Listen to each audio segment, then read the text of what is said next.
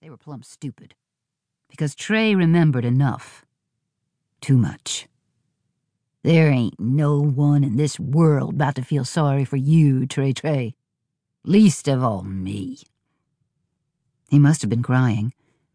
He couldn't remember the tears, but he remembered the wetness on his face. And then she was gone. And his father was gone. And the next thing he knew, Sam Stafford strode into that police station. Larger than life, Sam had scooped up Trey and taken him home. And so it began. And here's where it might end. Trey donating part of his liver to keep Sam Stafford alive. A good Christian man would go forward boldly, embracing the opportunity.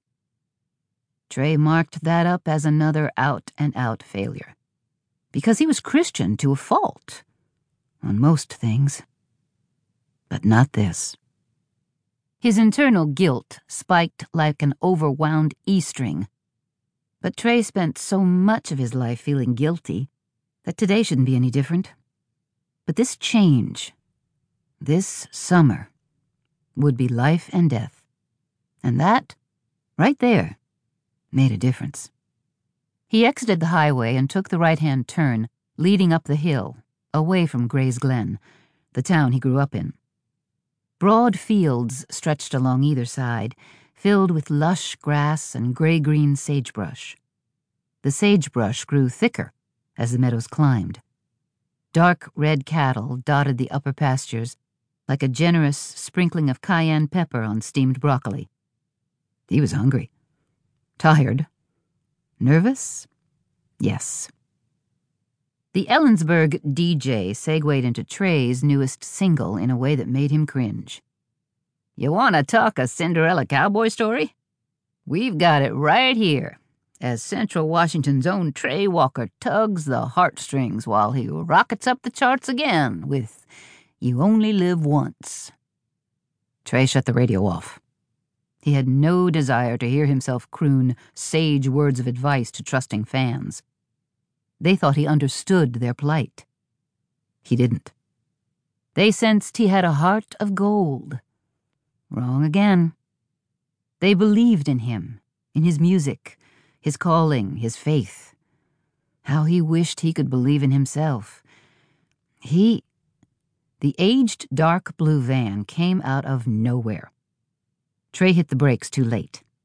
The van shot into the intersection. Trey cut the wheel and prayed. The SUV squealed in protest. The van turned too, away from him in a desperate move to avoid the crash.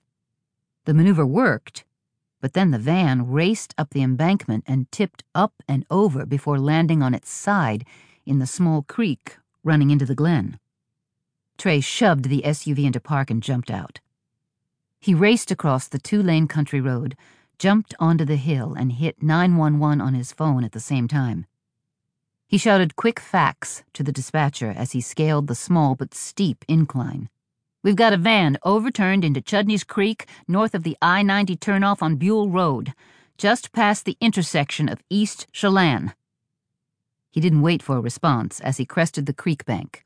He leaped into the water and yanked himself up onto the side front of the tipped van. Wet fingers made the grip difficult, but once he gained a leg up, he was able to pull himself the rest of the way. He reached down to jerk open the van door. It wouldn't budge.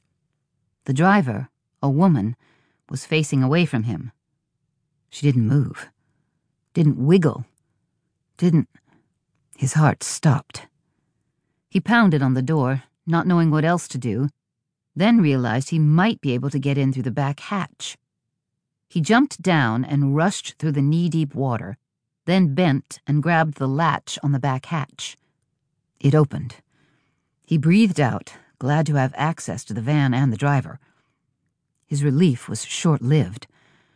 The entire back of the van was filled with floral debris upended plants, baskets, planters, and trays of seedlings blocked his way. Utter destruction filled the banged up van from top to bottom. No. The single drawn out word came from the front of the van, which meant the driver.